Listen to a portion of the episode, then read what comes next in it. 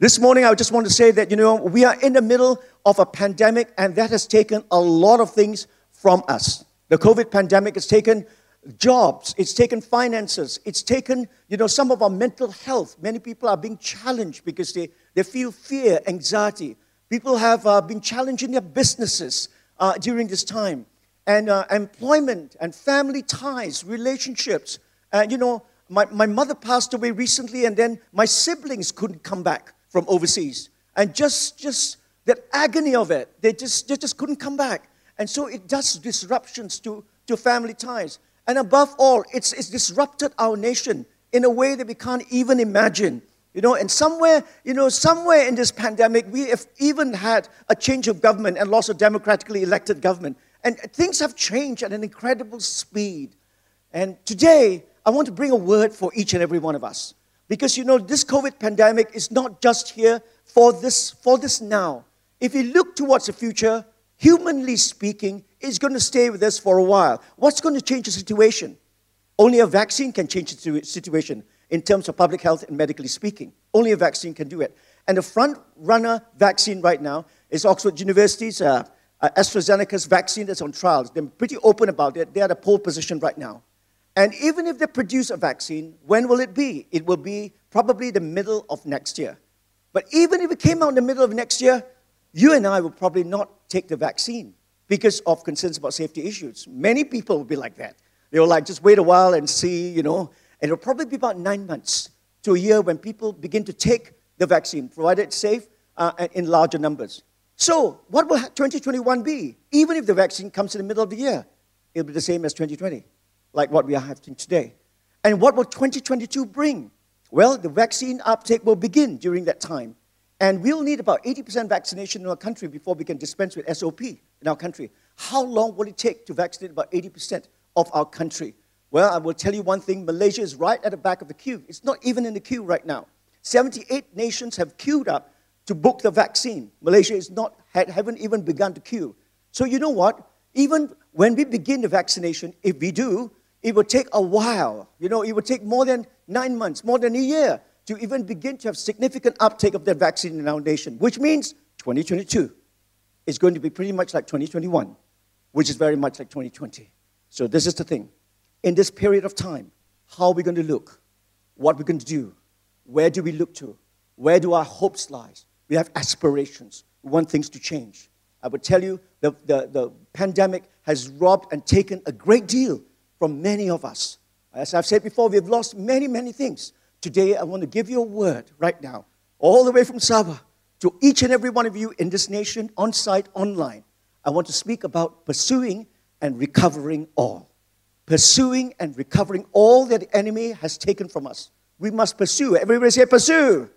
We must chase. And we believe in Jesus' name, God will give us both the strength, the authority, and the wherewithal to recover all. How many of you want to recover all? Not just in part, but all. Can somebody say, recover all? I want to tell you about pursuing and recovering all in the story of a chicken. Somebody was actually driving along the roadside in the countryside at 60 kilometers an hour, and suddenly he found a chicken running alongside his car. He looked at it, and lo and behold, it was a three legged chicken. He had never seen a three legged chicken before. So he decided, this is strange, a fast chicken. So he stepped on the gas a bit and got up to 80 kilometers an hour. And the chicken, within a short space of time, caught up with him and was running alongside the car. And he said, This is amazing. Let's try and test it in, at a higher speed. So he stepped on the gas, went up to 100 kilometers an hour, and lo and behold, within a split second, chicken had caught up with him.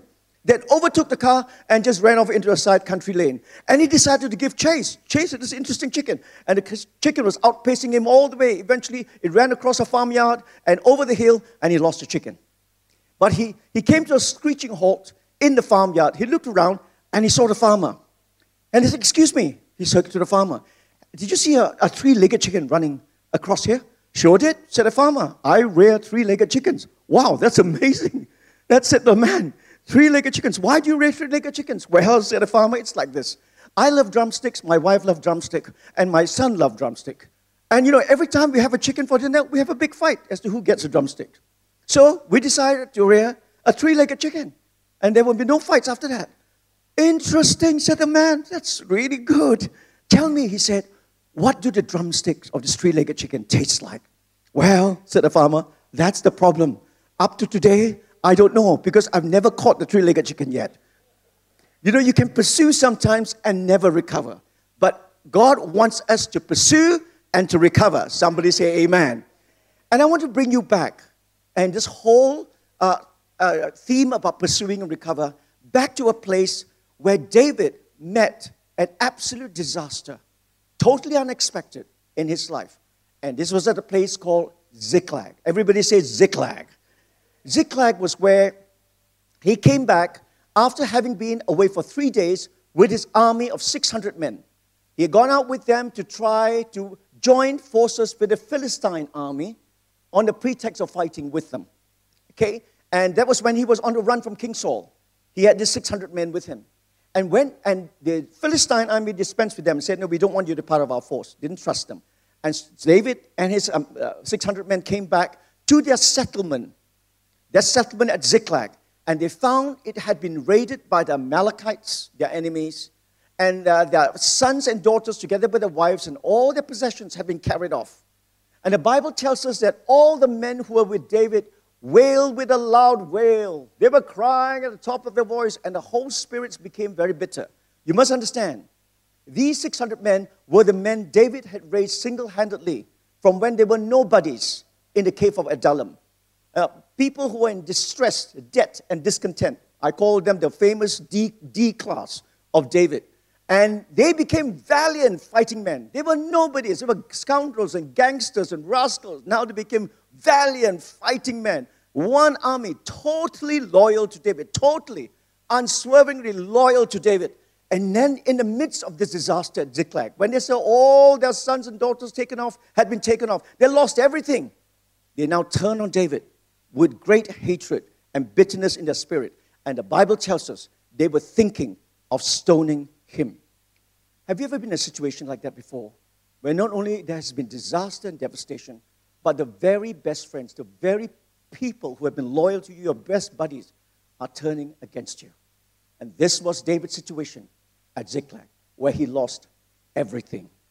We take it in 1 Samuel chapter 30, verses 1 to 6, this story. Now, when David and his men came to Ziklag, they found that the Amalekites had raided it and burned it with fire, and their wives and their sons and daughters were taken captive. Then David and the people who were with him raised their voices and wept until they had no more strength to weep. And David was greatly distressed, for the people spoke of stoning him, because all the people were bitter in soul. David didn't know what to do. Now he couldn't go forward because the Amalekites had a three days head start.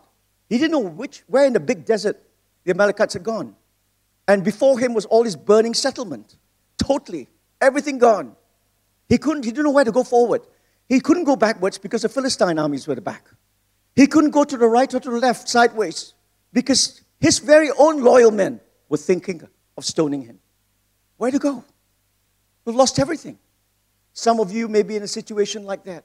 You may have lost something partially or something significantly. Even in our nation, we have lost a lot of things. Where do we go? But here is the point. point 12 verses later, in the same story, in 1 Samuel 30, 12 verses later, we read these words. And David recovered all that the Amalekites had taken. Nothing was missing. David brought back all. Just in case you missed the point, the Bible says it again. David brought back all. And just in case some of us were still asleep, David recovered all. The flocks and the herds and the people said, This is David's spoil. David recovered all. Somebody say, recovered all. David recovered everything. What happened? Between the point when people, when his men, his own loyal men, unswervingly loyal to him, were thinking of stoning him, when everything was devastation, two, 12 verses later, he recovered all. The secret actually lies in this verse, in the second part of verse 6 in this account. This was the turning point. This is how David began the process of recovering all. You know, this was in verse 6, the second part. But David strengthened himself in the Lord. It's a very, very powerful verse. David strengthened himself. This is the secret. When we learn the secret, when we learn the art, when we learn the faith level, when we learn what is needed to strengthen ourselves in the Lord, it becomes a turnaround point. Now, the word strengthen himself in the Lord in the Hebrew actually means standing resolutely firm, unwaveringly uh, uh, uh, resolute against the wind and against the tide. The wind may be blowing in one particular direction, but you're firm. Firm in knowing who God is, firm in knowing his values, firm in knowing his promises, because he, David just didn't strengthen himself in his inner self. He strengthened himself in the Lord. So he was un, unwavering in his stand for who God is, what God promises are to him, and he stood there against all the elements that's swirling around him. It was as if in a big hurricane when all the winds are shifting direction at high speed all the time, he is in the eye of the storm. He strengthened himself in the Lord. It is the ability to get up again and again after you've been knocked down. When things have gone against you, you get up again and you get knocked down again and you think, God, are you there? And, and you get up again and you get knocked down. The ability to get down again, get up again and again after you've been knocked down is the mark of strengthening yourself in the Lord. Let me tell you the story of a man called Joe Jeannette.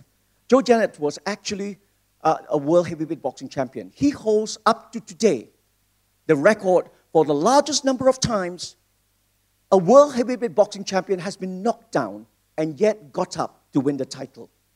He was knocked down 46 times in his 50 uh, bout round in the World Heavyweight Boxing Championship in 1909. Now, in those days, you know, the World Heavyweight Boxing went on for 50 rounds. Now it goes on for 15 rounds. Last time it was 50 rounds. Of course, that's not allowed today. But he got up 46 times after he had been knocked down. 46 knocks down, knockdowns, he went, he got up 46 times. And on the 50th round, he got up from his stool for the final round. And his opponent was too exhausted to get up. And Joe Jeannette became the whole, whole heavyweight champion. And I want to say this today that because of this ability to get up after you've been knocked down, that's the secret of strengthening yourself in the Lord. Where, how did David strengthen himself in the Lord? We are not told in the Ziklag account. David never wrote about the Ziklag account because we don't know what was the internal mechanics or internal dynamics or how he strengthened himself in the Lord. Because David never wrote about this. But he wrote about something that was far worse than Ziklag, maybe 10 times worse than Ziklag. It was when his son Absalom committed high treason, took over the father's throne, and, and took over the kingdom, usurped the father's throne, and the father, David, had to run, flee into the wilderness for his life. In one day, David lost everything. He lost his throne, he lost the kingdom, he lost his army, he lost his generals, he lost his counselors, he lost his wealth and his possessions. He lost his family, even his concubines and wives were in captivity. He lost everything, including his own son. He lost his reputation because there were people spitting at him and throwing stones at him after he, he, he was uh, dethroned. You know, he lost everything. I doubt there's any one of you during the season who has ever lost as much as David did in just one day. He lost everything in one day. And he wrote about this. He wrote about this experience and how he turned around and how he strengthened himself in the Lord in Psalm 3, which is subtitled A Psalm of David when he fled from Absalom, his son. Here is an entry point to understand how David strengthened himself in the Lord. Ziklag doesn't tell us, but in Psalm 3, if I can take Psalm 3 and superimpose it upon the narrative account at Ziklag, we have a key to understand how David strengthened himself in the Lord and turned around the situation. When we understand the four principles taken from Psalm 3, by which we, we David strengthened himself in the Lord and turned around, we understand how we can pursue, overtake, and recover all. Somebody say amen to that. Psalm 3, verses 1 to 2 Oh Lord, how many are my foes? This is David now, after Absalom has usurped the throne and, and chased him into the wilderness and is fleeing for his life, lost everything. He said these words, just like David would have said to Ziklag. Oh Lord, how many are my foes? Many are rising against me. Many are saying of my soul, there is no salvation for him in God. But you, O God, O Lord, look at David right now. He's not like an ostrich burying his head in the sand, denying there's a problem. God, you are great. I just deny the problem. He didn't do that. He tells you the problem. Many are rising against me. How many are my foes? Many are saying there's no hope for him. He's a dead duck because there's no salvation for him. Nobody can save David. That's the problem. But now, notice how in this verse, he puts the whole problem in parentheses. He starts with, Oh Lord. He finishes with, But you, oh Lord. In other words, the, pro- the problem may be big. However big it is, it is in parentheses compared to God, who's at the beginning and the end of our problems. Can somebody say amen? God will see us through. In other words, if it's at the beginning, it's the end, He will see us through. Can somebody say amen? That's how David saw it. And that's how we must see it. Call on God and then face the problem. Many of us, we call on a problem, then we look for God. He called on God. He put the problem in parentheses. Then he faced the problem. He was not like an ostrich burying his head in the sand. He knew exactly what the problem was, but he put it in parentheses. He called on God. When we do that, the problem gets smaller. Our God gets bigger. Somebody say amen. It's just like uh, Edmund Hillary, you know, before he summited Everest, he tried summiting the year before in 1952 a mountain that was not quite as high as Everest. It was 27,000 feet. It was Cho Oyu. You know, Everest is 29,000. Cho Oyu is 27,000. He tried summiting it the year before in 1952, and he failed. He was turned back. And as he stood there at the base looking at Cho Oyu and then beyond that, Everest, he said to Everest, I will conquer you because you cannot get any bigger, but I can. I can. I can get bigger and stronger in my physique, in my determination, in my perseverance, in my capacity, in my skills. I can get stronger. I will conquer you. And that's how it is when David starts. He sees it in exactly the same way. The problem may be big, but I will conquer you because my God is bigger. And when I draw from Him, I can get bigger. And I will conquer the problem. Somebody say amen. So he called on God first, then faced the problem. Don't call on the problem and shout the problem, then look for God. At Ziklag, David did exactly that. He turned to Abiathar, the high priest, and said, Bring me the Urim and Thummim, the ephod. Urim and Thummim are two white and black stones, you know, which have a spiritual significance in terms of guidance in the Old Testament. And we're not told how it, it's, it's actually processed, but using the Urim and Thummim, God spoke to David and said, You know, David, you pursue, for you shall surely overtake them without fail and recover all. And David consulted God first. David looked for God first. Now, we don't use the Urim and Thummim today. The New Testament equivalent of the Urim and Thummim today is the Holy Spirit's inner witness in our hearts.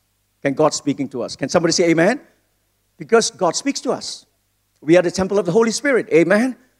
That is the Urim and Thummim today. That's the equivalent in New Testament time. The point is, David consulted God. David called on God. David didn't just look at the problem, and he heard God.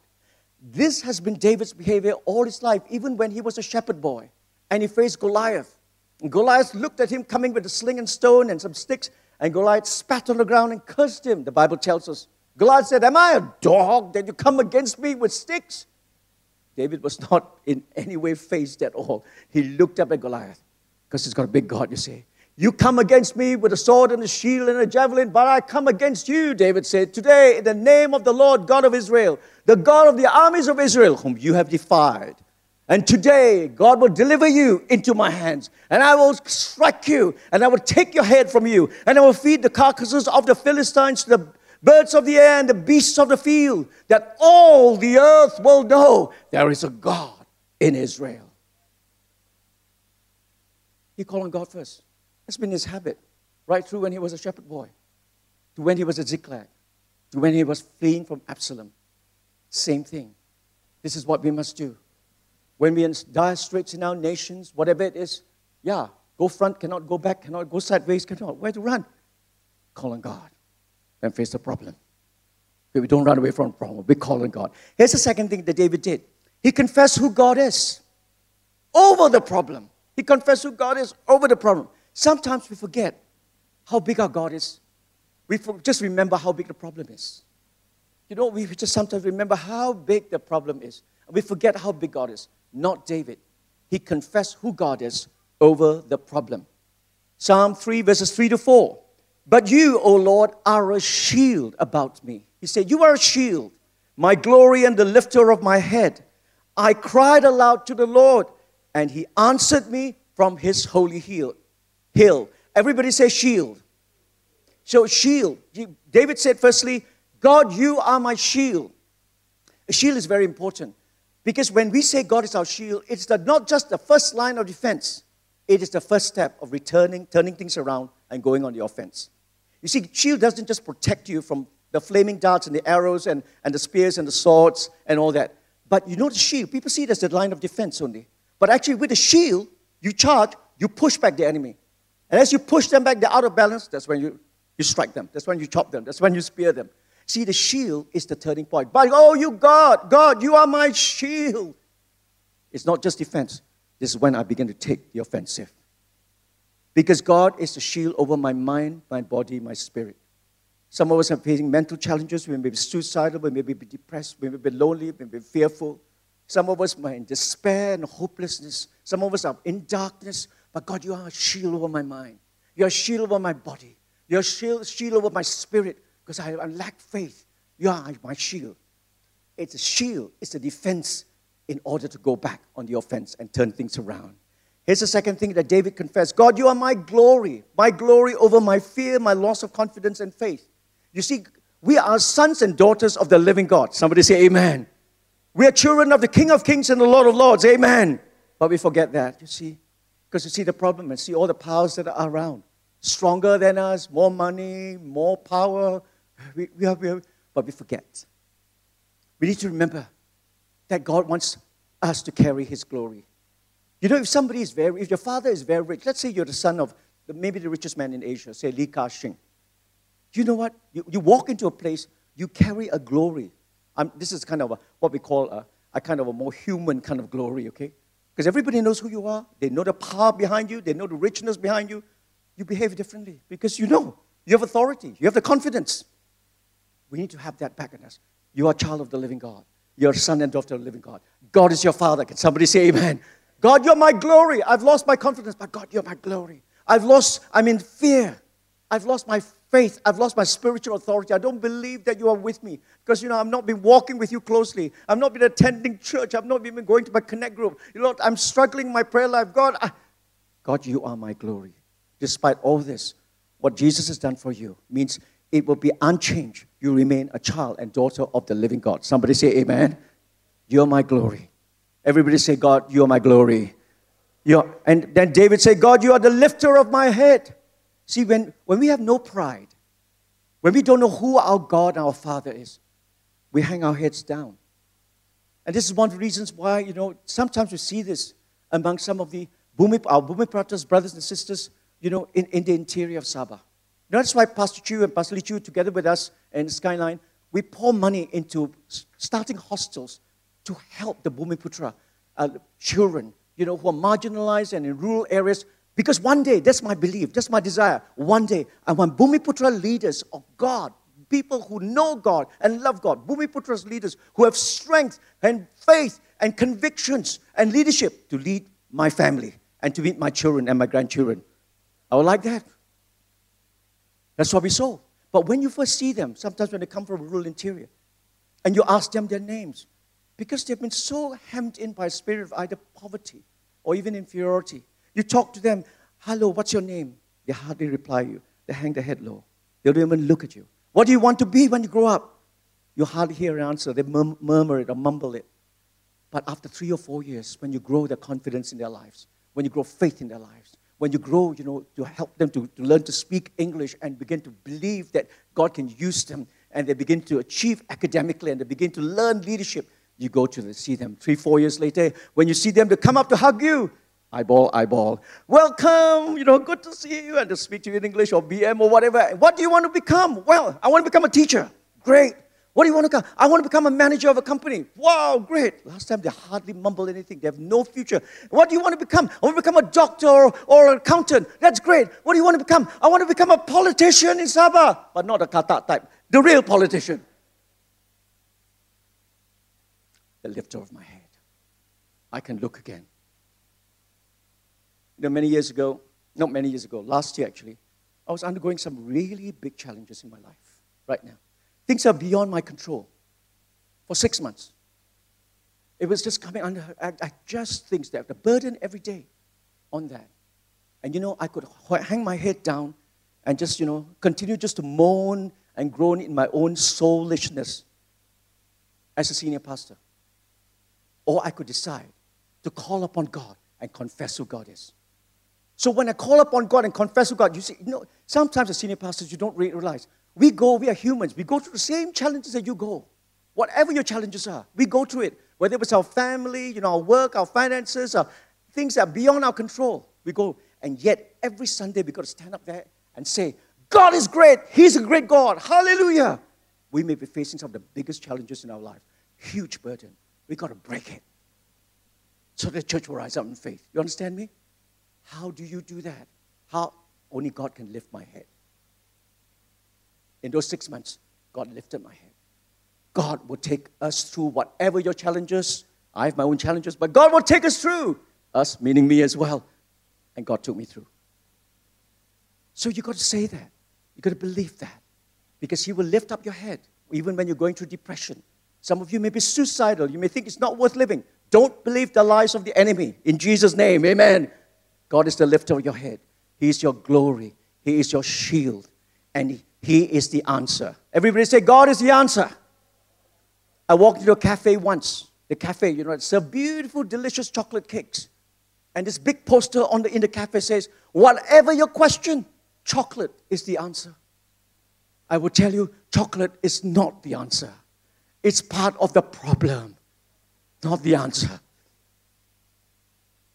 But whatever your problem, whatever you're going through, God is the answer. He says, God, you're my answer. You answered me from my holy hill, from your holy hill, over my confusion, lack of direction. You see, when you don't know what to do and you're calling on God and confessing Him, here's the secret, okay?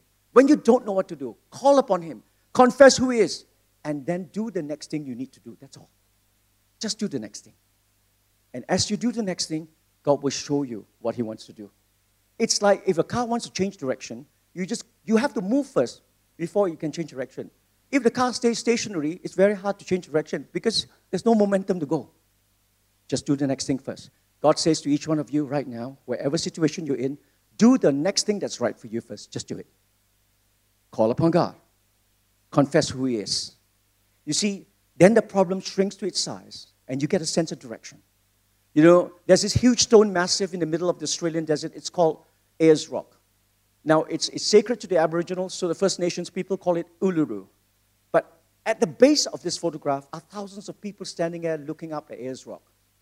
You can't see them because that's the size of the stone massive. It's so huge. Okay. But one day I was flying over the Australian desert, and in the air, I looked down at Ayers Rock. It was just a pebble. So when you confess who God is, and He lifts up your head, and He's your glory, and you begin to return in spiritual authority, you begin to see your problem in its right size as God sees them. Somebody say an amen to that. That's how David did it. And here's the third thing that he did he composed his spirit. Now, in the middle of that, we call upon God, we confess with, now we bring convergence in. We compose in our spirit so that we will rise in faith. And what's the best way of composing your spirit? It's learn to be rested in God. For David, when he was on the run from Absalom, he went to sleep. He, he went to sleep first. That's how he composed his spirit. This is what he said I lay down and slept. I woke again, for the Lord sustained me. I will not be afraid of the many thousands of people who have set themselves against me all around. Listen to this. I lay down and slept. Then what happened? I woke up again. Then how do you feel? I will not be afraid. Why? The Lord sustains me. You know, you can ask Pastor Chu and Pastor Lee Chu, you know, in a, in a private moment, they will share with you. Sometimes one of the best things to do when you actually carry the burdens of the church and so many challenges of the churches, of the church, sometimes unexpected, and people's burdens and all that. What's the best thing to do? Sometimes for me as a bivocational pastor, I've got clinic challenges, you know, I've got workplace challenges, I've got family challenges, I've got a how you know, you know, my travel itinerary challenges, I've got, you know, my my um, church challenges. Sometimes they're all coming at once. What do you do? Go to sleep And how do you go to sleep? You go to sleep by saying, Jesus, it's not my problem, it's your problem. So I give it to you. Hallelujah. Good night, Jesus. I'm going to sleep. And then when I woke up, the Lord has sustained me. I will not be afraid. And suddenly, I can do all things through Christ who strengthens me. You compose your spirit, and it goes to a convergence. Somebody say an amen. And I tell you, that's, I tell you a secret. That's how your senior pastors cope with all the problems. That's how. Look at them, they're so joyful. You know, after 26 years, is it? 26 years. You guys are still going strong. You know, after 20 years, I'm still going strong. When I walk into my church on a Sunday, I'm excited. Hallelujah, church, it's good to be alive. People say, How does he do it? Sleep. Learn to sleep. David didn't sleep at Ziklag. He composed his spirit when he heard from what God said to him. See, there are many types of sleep. If you sleep because you're in addiction, despair, or depression, you will wake up the same. You'll sleep worse. But if you sleep because you consider, you give it all to Jesus, you wake up with confidence and faith. That's how God revived every one of his servants. Whether Abraham or Jacob or Elijah or Daniel or Paul, he revived them like that. When Abraham was complaining to God and saying to God, God, where is my successor? Where is my, my son that you promised me? No one is here to succeed me. God put him into a deep sleep and cut a new covenant with him. It's the same with Jacob when he was on the run as a scoundrel from his uh, elder brother Esau because he cheated Esau and was on the run.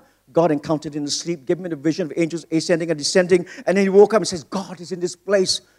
When I come back to this place, I will build an altar here. I will remember this. It was, and then God made him, you know, uh, the, the father of the 12 tribes. The, because then he became the God of Abraham, Isaac, and Jacob. You know, it was the same with Elijah. When he was on the run from Jezebel and Ahab, you know, he was exhausted. He slept. And when he woke up, God gave him angel cake. And after that, in the strength of that sleep and that waking up, revived him to give him a second mandate in the time of the rule of King Ahab. Same with Daniel. God gave him a vision about the 70 years that was up so that the people would come back from Babylonian captivity. It's the same with Apostle Paul. He had a vision. He was exhausted, but he had a vision. A Macedonian man calling him in his dream. And that was the beginning of the gospel to Europe. That's how God revived us. How do you sleep today? How are you sleeping? If you're not sleeping well, let me tell you stop counting sheep. Talk to the shepherd. Hallelujah, man. Talk to the shepherd, man. Come on. That's right. I know it's been said many before, but I feel it's the time to say to you. I once asked, uh, you know, I have so many things juggling, and so this is how we cope. Learn to compose your spirit in sleep, in rest, in arrestedness. No, during this time of stock market volatility, I asked a stockbroker the other day, How are you sleeping? I said to him, Stock guy plunges like crazy and it goes up and it's so volatile. He said, I sleep like a baby. Wow, I said, That's incredible. Tell me, how do you sleep like a baby? What's the secret? He said, It's very easy. I go to sleep, and then, you know, I sleep for an hour, then I wake up an hour later and I start crying. Then I go back to sleep again and I wake up a few hours later, I start crying, just like a baby, he says. That's how I sleep like a baby. But you don't have to sleep like that kind of a baby. Somebody say, Amen. You sleep the sleep of God's beloved. Can somebody say amen to that? When you call upon God, you compose, you, you confess who He is, and now you bring convergence because by faith you believe what He has said to you. Then you are ready spiritually to begin to activate what God has called you you begin to chase, overtake, and recover all. And when you chase, you chase. You believe God will give you full recovery. This is what happened when God told David to pursue, verse Samuel 30, verse 17, Then David attacked the Amalekites from twilight until the evening of the next day. Not a man of them, not a man of them escaped, except 400 young men who rode on camels and fled. So David recovered all that the Amalekites had carried away. Somebody say, recover all. Yeah, it is again. David recovered all that the Amalekites had taken away because he gave chase. There are many things God, things God wants you to chase in this next, in this next few months, this next one year, this next two years. God wants you to chase and not give up and believe that if you pursue, we will recover all. Can somebody say amen? For your family, for your finances, for your workplace, for your relationships, for this nation. Can somebody say amen? For the church in Malaysia. And this is what David did, you know, in, in, in, in, in uh, when he was fleeing from Absalom, verses 7 and 8. Arise, O Lord, save me, O my God, for you strike all my enemies on the cheek. You break the teeth of the wicked. Salvation belongs to the Lord. I chase, but you strike. I chase and I don't give up, and you break. You. You break. It's a partnership with God. Everything we want to do in this nation, we need to do it with God. Everything you want to do in this church, you need to do it with God. If you do not have a praying church, there is no engine room. There is no God. You cannot do anything lasting. If you want to be a church that builds legacy, and SIB is a legacy making church. Somebody say amen. It not only makes legacies, new legacies, it leaves legacies and it creates new legacies. That's what I want the church to be. Church is not into a, a, a, philosophy of shock sandiri. You know what it is? It's just like, wow, it's all for our own goosebumps. Now, we build a legacy. And to build legacies, we need the Holy Spirit. We need God to be with us. And when God says pursue and overtake, we pursue and we overtake. But we understand fundamentally it is God who strikes, it is God who breaks. Can somebody say amen? For salvation belongs to the Lord. And so God answered David and said, Pursue, for you shall surely overtake them without fail and recover all. And David did so. He pursued. Where to go? He doesn't know where to go. He just randomly chose a direction and he just went. Remember, when you don't know what to do, just do the next thing. And he went and he found a slave that had been left behind by the Amalekites. And that slave pointed them into the right direction. Just do the right thing, and God would you lead you to the right person, the right connection, the right event, the right opportunity. Just do it. But don't stop doing it. Don't stop pursuing. You got to be like a bulldog. I don't know how many of you rear dogs, but how many of you think bulldogs are beautiful animals? Lift up your hands, wave it at me. I see all those many hands online as well. Thank you for affirming what I feel. My aesthetic taste, you know, is really very much like yours. Thank you for affirming that. Bulldogs are beautiful animals. I love them. Why? Because they got big mouth. And they got big flat noses with big nostril holes. And what is that for? Because when they chomp on something, they don't have to let go. Why? Because got big nostrils, can still breathe. Whereas if you have a Scots Terrier or an Afghan hound, the moment they chomp on something, they got long pointed noses, you know, sharp, sharp jaws. Then chomp on something, only small bite, Mickey Mouse bites. And not only that, their own hair gets into the way of their nostrils, or the hair of the other animal gets into the way of the nostrils. So they cannot breathe. After a while, it's like having double, triple layer of mask on. They got to let go. But a bulldog, once he chomps on you, he pursues, he overtakes, he chomps. He doesn't let go. Mm. He's still breathing. Mm. He doesn't let go. That's why you and I, you got to be like a spiritual bulldog. Somebody say amen. Turn to your neighbor and say, be like a bulldog. I didn't say look like a bulldog, okay? Be like a bulldog. I once visited a friend and I rang on the front doorbell at his gate. And this friend was standing outside his house, there's a door. He said, Come in, come in. The bulldog was barking at me and snarling and growling and snarling and barking. I said, No, no, your, your bulldog. He says, Don't worry, this bulldog doesn't bite one. I said, No, it really looks fierce. Know, come and leash up the bulldog so I can come in. He said, Don't worry, this bulldog doesn't bite. Haven't you heard the saying? Barking dog, dogs don't bite. I said, I know the saying, and you know the saying, but does your dog know the saying? A bulldog. And David pursued. He overtook the Amalekites, and he recovered all that the enemy had taken. Where was the turning point at Ziklag? Many of you, you're facing your own Ziklag.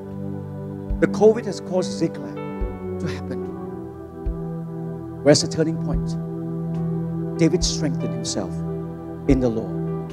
How? Psalm 3 tells us he called upon God, he confessed who God is, he composed his spirit to arise in faith. And then he gave chase, he overtook, and he recovered all. Today, for our nation, for our situation, we need to strengthen ourselves in the Lord. We need to ov- pursue, overtake, and recover. Somebody say, Amen. Where is the beginning of this strengthening ourselves in the Lord? It's when we come to God in prayer. You see, you see this. If you call upon God and you confess who He is and you compose your spirit, all these three things is prayer. It's prayer. All these are three spiritual activities in prayer first. And then when you spiritually begin to chase, it's still prayer, then you begin to activate what you need to do three and a half or 3.4 or 3.3 out of the four things is actually spiritual and prayer first.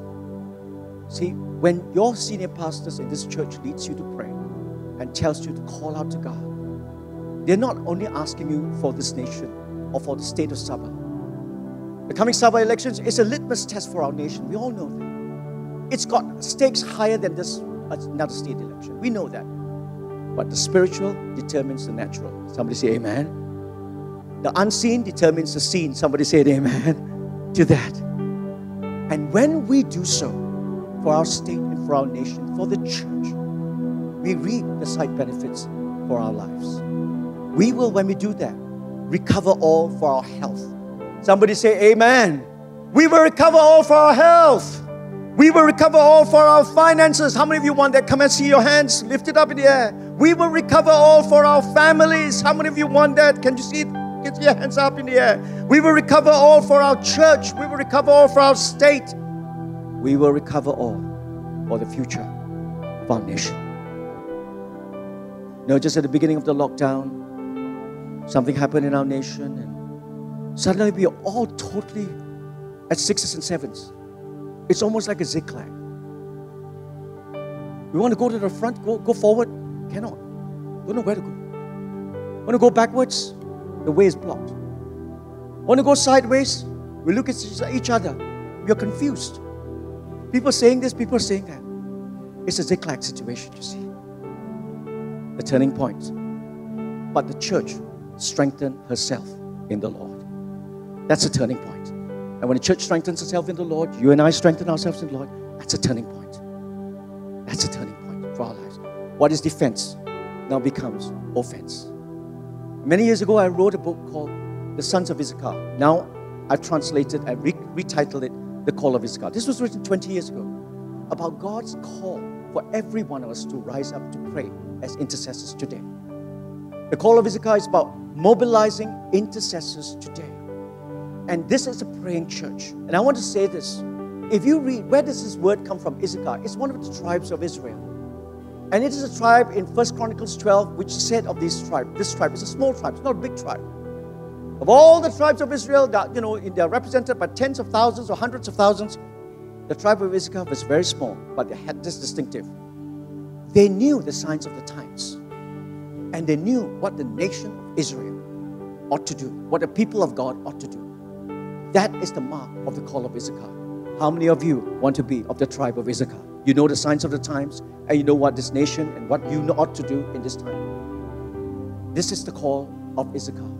You can pick up this book, it's only 69 pages, but if you, it will help you understand why God is calling intercessors to arise today and why you are already an intercessor. It will give you the key to pursuing, to overtaking, and to recovering all that the enemy has stolen from you. If that is what you want today, whether you buy this book or not, but what you want today is that you want to pursue, recover, and, and overtake, overtake and recover all that the enemy has stolen from you. If that's your desire, I invite you to stand on your feet right now. Because as I pray, I want to pray for you. Whether you're online, whether in your living room, in the house, in your cafe, wherever, or here on site, I want to pray this prayer for you. Lift up your hands, everybody. Let's lift it up unto the, the God who is, because it's part and parcel of us beginning our call upon God. Father, I just thank you for each and every one here. I thank you, Lord, that you have given us, O God, the means, of God, to turn around from strengthening ourselves in the Lord and pursuing, overtaking and recovering all. And I pray this for our nation right now in these times that we will be a nation, of God, that we will be well known, oh God, for justice and righteousness. We will be a nation that will prosper economically. We will be a nation where there is harmony and there is peace and there is prosperity. Somebody said amen to that. And we, as we stand here with our hands lifted up, it will happen into our family, Lord.